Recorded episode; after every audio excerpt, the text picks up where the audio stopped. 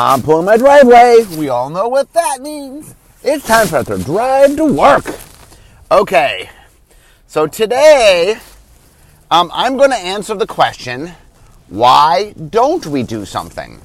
So, one of the things that happens a lot um, on my blog is people come up with ideas for themes that they want. Um, and sometimes, you know, I, I, go, oh, that's great, or it's on the short list, or, you know. Um, but sometimes I say, you know what? I don't think we're going to do that theme. Uh, and people usually don't respond well to that. Um, for example, the, the, most recent one is uh, in March the Machine, Muraganda pops up again. Uh, and so Muraganda is a prehistoric world we first showed off in Future Sight. And one of the cards in Future Sight that first showed it off uh, was a Vanilla Matters card. So because there's just not that many things in Muraganda, some people connect Vanilla Matters to Muraganda. Uh, and so people are like, oh, we got to do a Vanilla Matters theme. And I'm like, well, no, no, we don't. It, it's not going to be a good theme.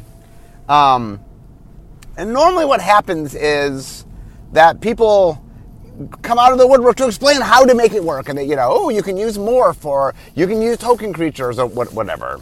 Um, so I want to talk a little bit today about when I say no, when I say why I, I don't think we'll do something, I want to talk about why why do I say no? Why um, and the answer is that part of my job is to explore possibilities. Um, in fact, we have a whole thing called exploratory design, and the whole point of exploratory design is to just explore ideas. Is to just go, oh, what if, what if we did thing X? Um, now, the way exploratory design works is, we, I like to say we go wide, not deep. And what that means is we just sort of look at ideas and really explore what it means. So, for example, uh, I'll just use Strixhaven as my example. Okay, we want to do a set that's about instants and sorceries. Well, what does that mean? And what exploratory has to say is, what are the challenges? If we wanted to do that, what are the challenges?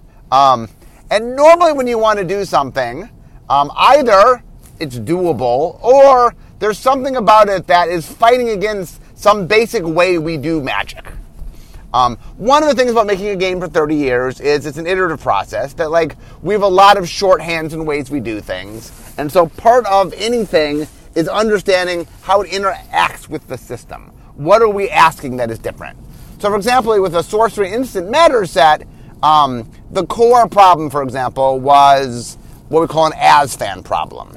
And that is, in order to make something matter enough, you need it to show up enough that it can, it can matter, right? If I want thing X to matter, thing X has to show up on enough cards. Um, in limited, we have this problem where um, when you play limited, you tend to play about 16 creatures, seven spells, and then the rest land.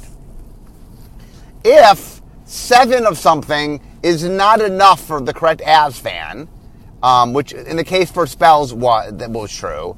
Um, you now run the problem of okay, well, even if every single spell slot is an instant or sorcery, I don't have enough instants and sorcery to make it matter enough.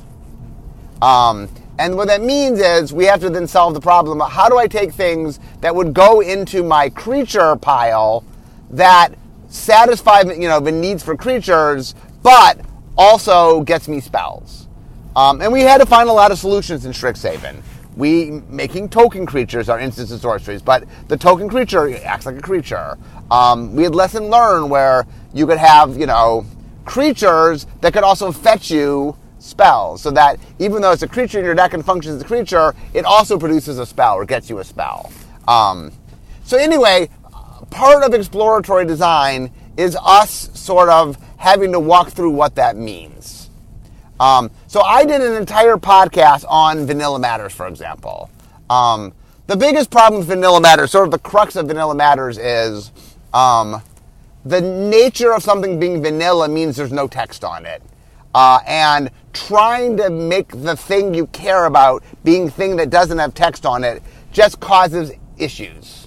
Um, so let's get into the uh, number one reason why um, we might not want to do something.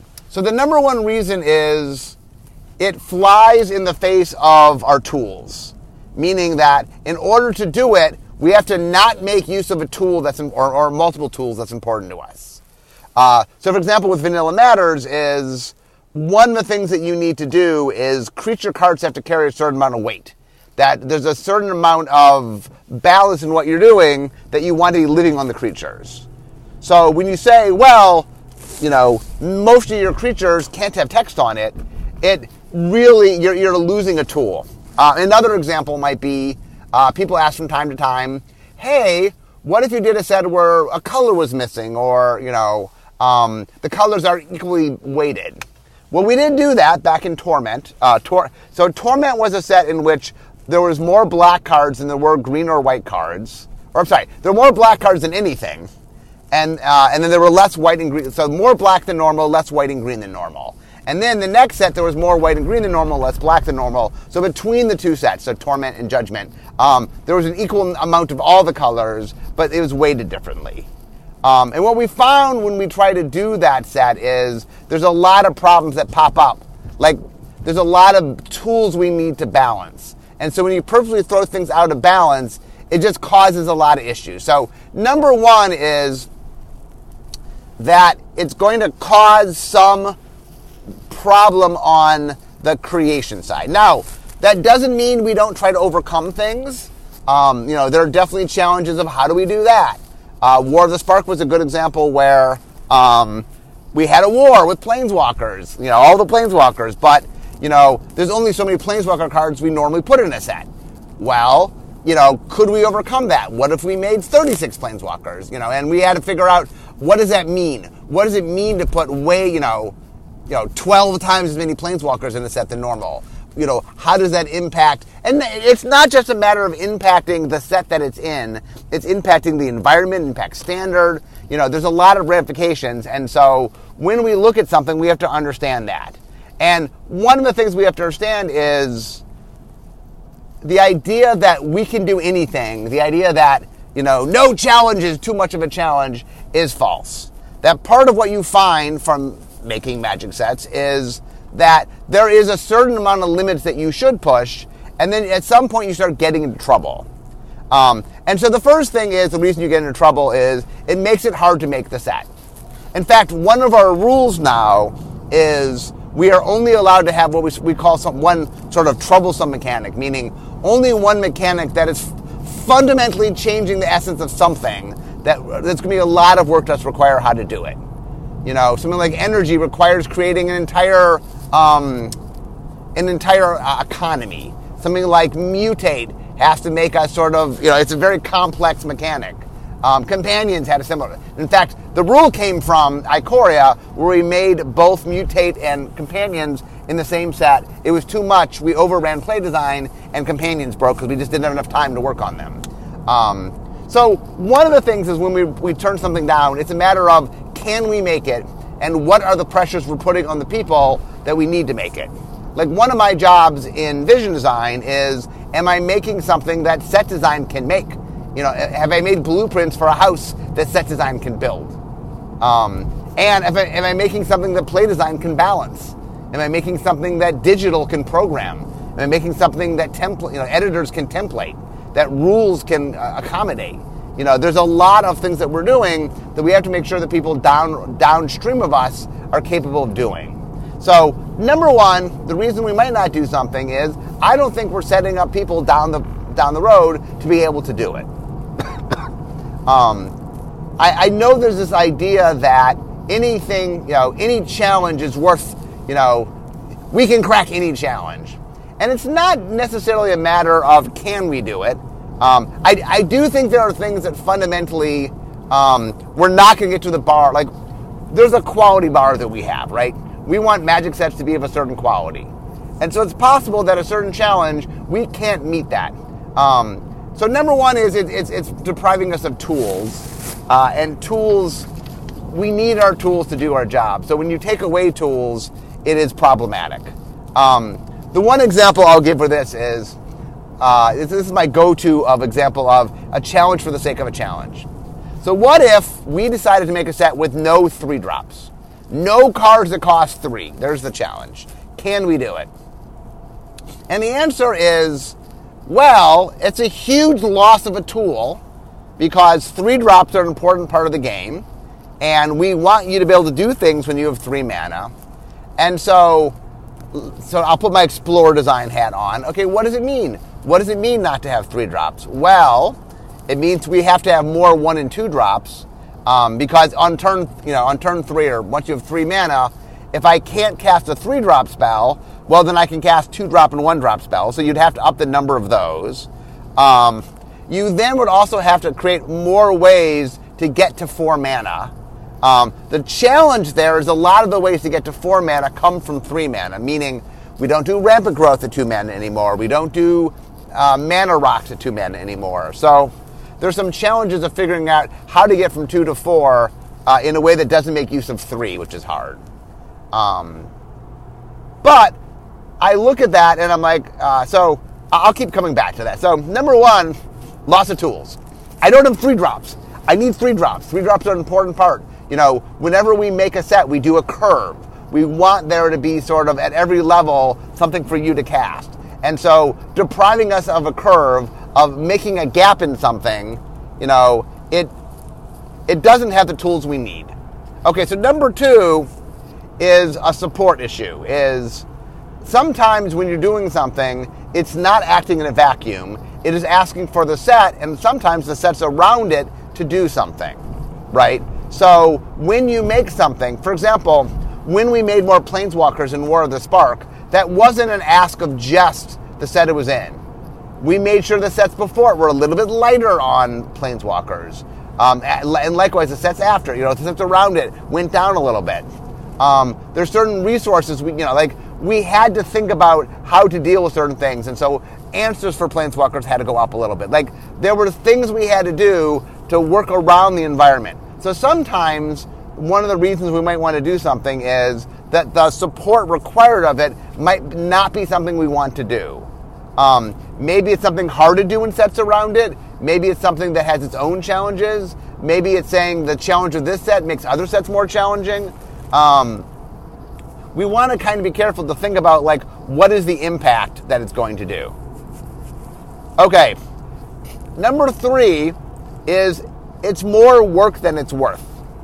And what that means is sometimes it's not a matter that we can't do it, it's a matter that we don't have enough time to do it. Um, I, will use War Spark again. So, or not War Spark, I'll use Ikoria again. So, I think we could have done mutate and balance mutate. In fact, we did. Uh, I think we actually could have done companions and balanced it had we had enough time. But it's a good example where we had too much to do and not enough time. And the end result was we didn't meet the bar of quality that we expect. Right? We don't. The fact that we had to recost companions, you know, the fact that we had to ban companions, um, that was not ideal. And so part of that was we just didn't have enough time. So sometimes when we talk about not doing something, it's like we we do it we do a cost analysis and like okay and a real common thing that happens is um, the set design team will come to the vision design team and says we can't do both these things. We can do one this happened in uh, Kaladesh. Um, originally in Kaladesh we had not just energy but we also had kind of a precursor to lesson learn. Um, they were called invention. So rather than getting uh, instants and sorceries you got artifacts but similar process. And basically, what they said is these are both very intricate mechanics that will require a lot of work. We can do one of them, we can't do both of them. So we chose to do energy and chose not to do. And as was, energy had some issues, right? And, and that's without having to do the second thing that was challenging. So another reason sometimes we don't do something is it's just not worth the work. It's more work than it is worth. Um, and I know there's this uh, gloriized idea that we can do anything, you know, and that part of the challenge of making magic sets is, is solving any problem. And what we've learned over time is that we've done stuff in the past that were like, wow, was that worth it? So we get to number four now, um, what I'll call not a selling feature. And what that means is, for example, there's a period of time where we did what we call gimmick sets. All the sets are creatures. All the sets are gold cards. Uh, you know, there's more black in the set. You know, we did things in which there was a very loud sort of feature of the set that was like just gimmicky, right? Um, and what we found was they were really hard to do, really, really hard, to, especially all the gold. Um, and we did it because we were trying to do it But in the end, like I look at Alara Reborn, which is the all gold set, and like how, how how did the all gold feature go over? Not amazing. You know, it it didn't make people want to buy the set. The, the I will say the all creature uh, was probably our best gimmick that went over the best. Um, that set actually was the best selling small set for a little while, and so there was something exciting about. Ooh, I, I, look at all the creatures I get. Um, but the gold thing didn't wasn't as quite impactful. You know, had we done a set that was three quarters gold, I think it would have been just as exciting to people and been a lot easier to do. Um, but we've learned time and time again that like sometimes we do something, it's a lot of work, and then we test with the audience to say, hey, how excited were you this feature? And a lot of times we're like, eh, not that excited. So players in general, bending over backwards to do a larger theme usually does not have the impact that we need. So sometimes it's the issue of, okay, we could do it, it's a lot of work. Will players care? Is it something that will, will excite players? Uh, and what we learned over time doing a lot of market research is players are much more um, how does this card go in their deck, right? They want to see cards and themes that they want to play, and that more esoteric things is not the thing that tends to t- sell them on the set. Um, I, I think the really enfranchised players that are sort of have seen infinite magic sets are you know are bored with the normal stuff and they get more excited by it but that really isn't a general selling point okay uh, number five um, sometimes doing something makes an imbalance in a way that isn't that isn't fun for the audience um, so my example here is in torment so torment had more black cards than anything else so the idea essentially is that I was supposed to go, oh, maybe I want to play more black because it, there was more black. Um, but it just made it impossible to balance. It just made it something, you know, one of the things about having um, the color balance built into the set is um, we have a lot of tools where we can measure colors against each other. And so, one of the ways to understand if the set is doing well is looking at how adjusted the colors are against each other. But when one of the colors, by definition, is imbalanced, it becomes a lot harder to do that. Um, and that's another thing that we've become very key on is what imbalances are we making in the system? It's not that we can't ever have imbalances. It's not that certain things can't be better than others. Uh, that's the nature of leaning towards certain themes. But we want to be careful how much and uh, we push in that. Okay, the next problem we run into is confusion for the audience. Um, so for this one, I'm going to use a set called Rise of the Eldrazi. So uh, in this set, the idea was the Eldrazi are these giant, strange alien creatures. Um, so we made something we called Battle Cruiser Magic.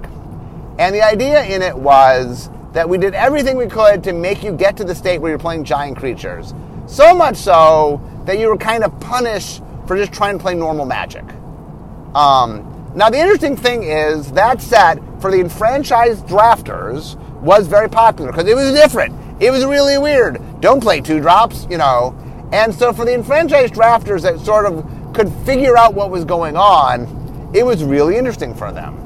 But for everybody else, for the people that are like, well, I'm just going to play Magic and I'm just going to use whatever general knowledge I have to play, just had really bad experiences because there were just general things that normally worked that did not work.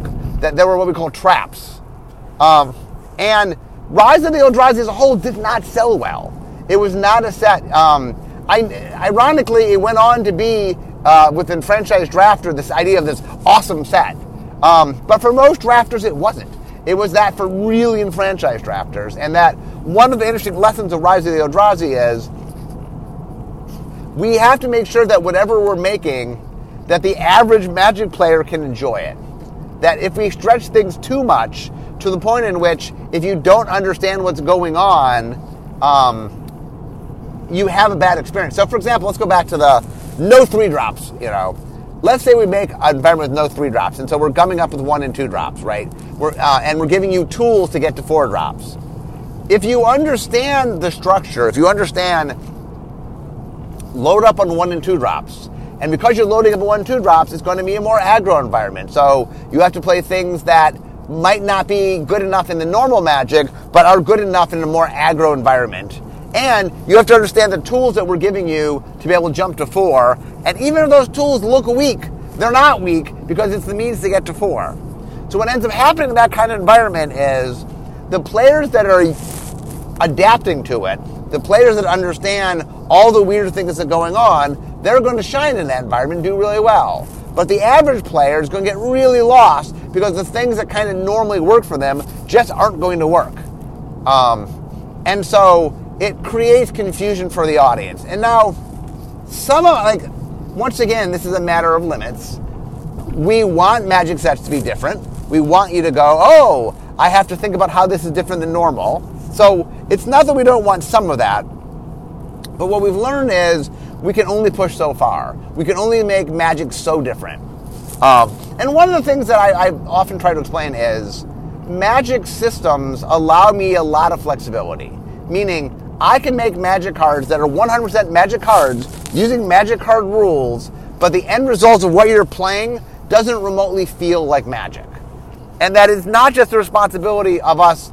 Um, you know, I mean, we we need to keep our magic sets feeling like magic sets. There needs to be a certain amount of I get what's going on and it's magic as I understand it. And that we can push things and that part of the fun of any one set is okay, we're gonna make you care about things you don't normally care about, but there's a boundary.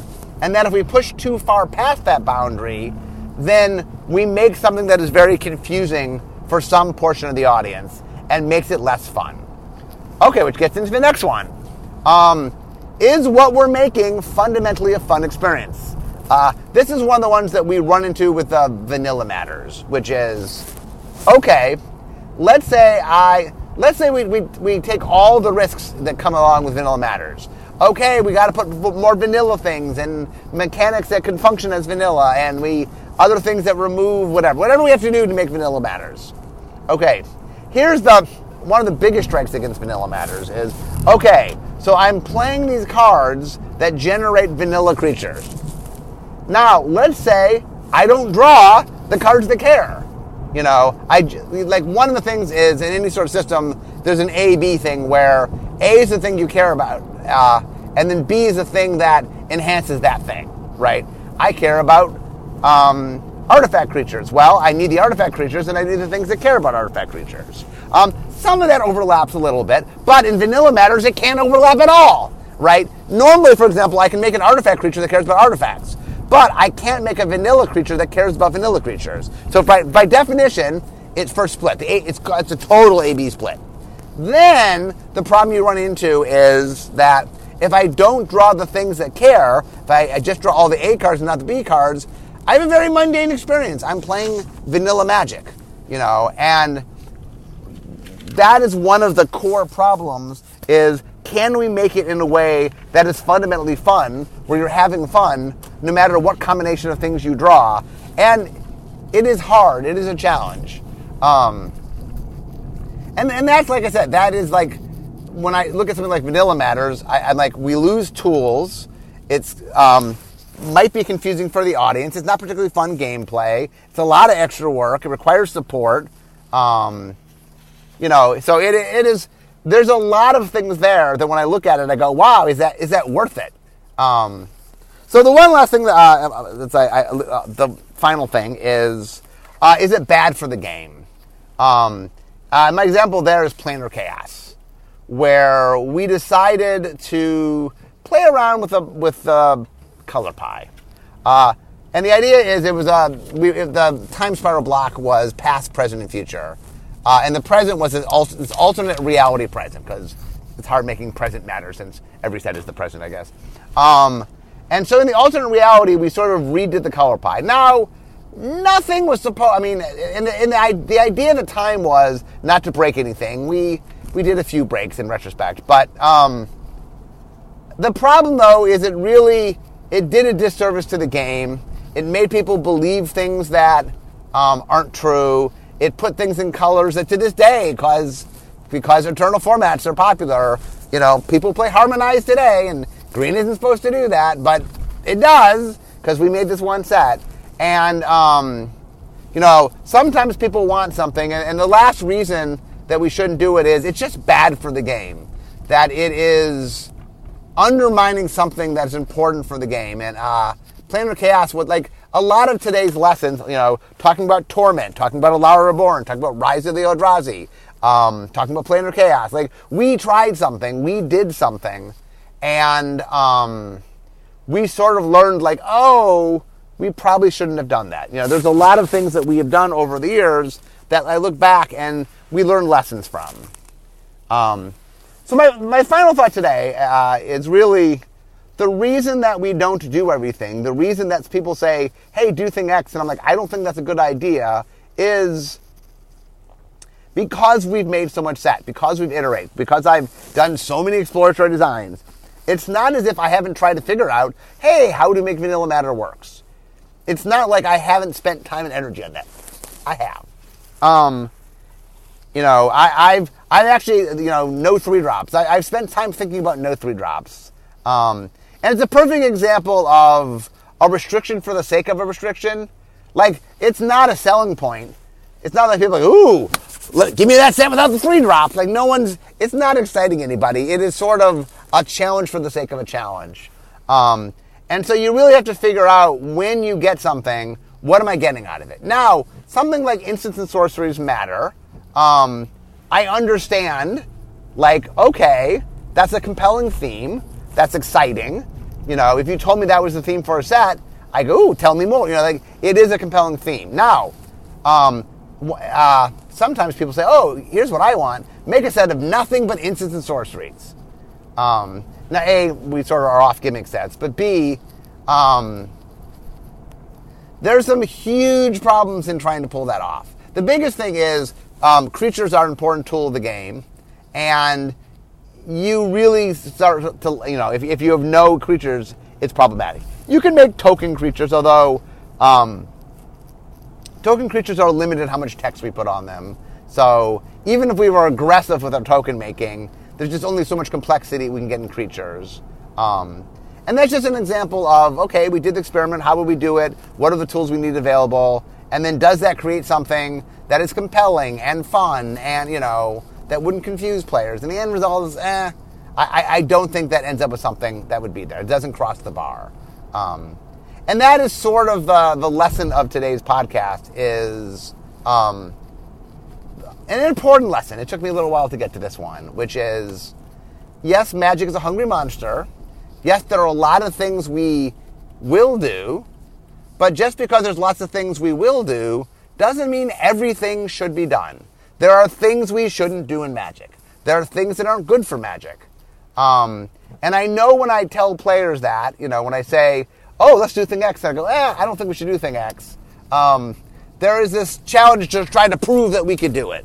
Um, but I, this was one of my GDC uh, lessons. Um, I really have learned that like the reason to do something is because it's going to make an awesome game, right? The reason I should design something is because it's going to lead to something that will be fun for the players to play. I should not design things just to prove that I can do something. It is a horrible reason to, to do design.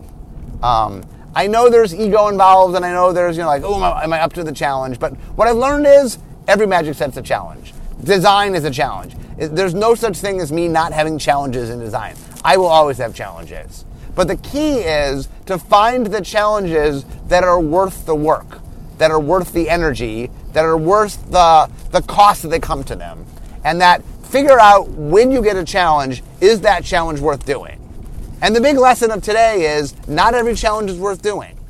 Now, sometimes there's a challenge I don't think it's worth doing, and then we get new technology down the road. There's a new way to do something or to print something, or there's some new mechanics that we came up with that makes me rethink things. So from time to time, we'll go back. You know, maybe maybe there's some amazing mechanic out there that just solves the vanilla matters thing in a way that go, oh, maybe we could do it. Um, so that's not to say that just because we can't do something, we can't forever do it. Um, but it does mean that there are challenges that, at least at the moment in time, are not worth pursuing.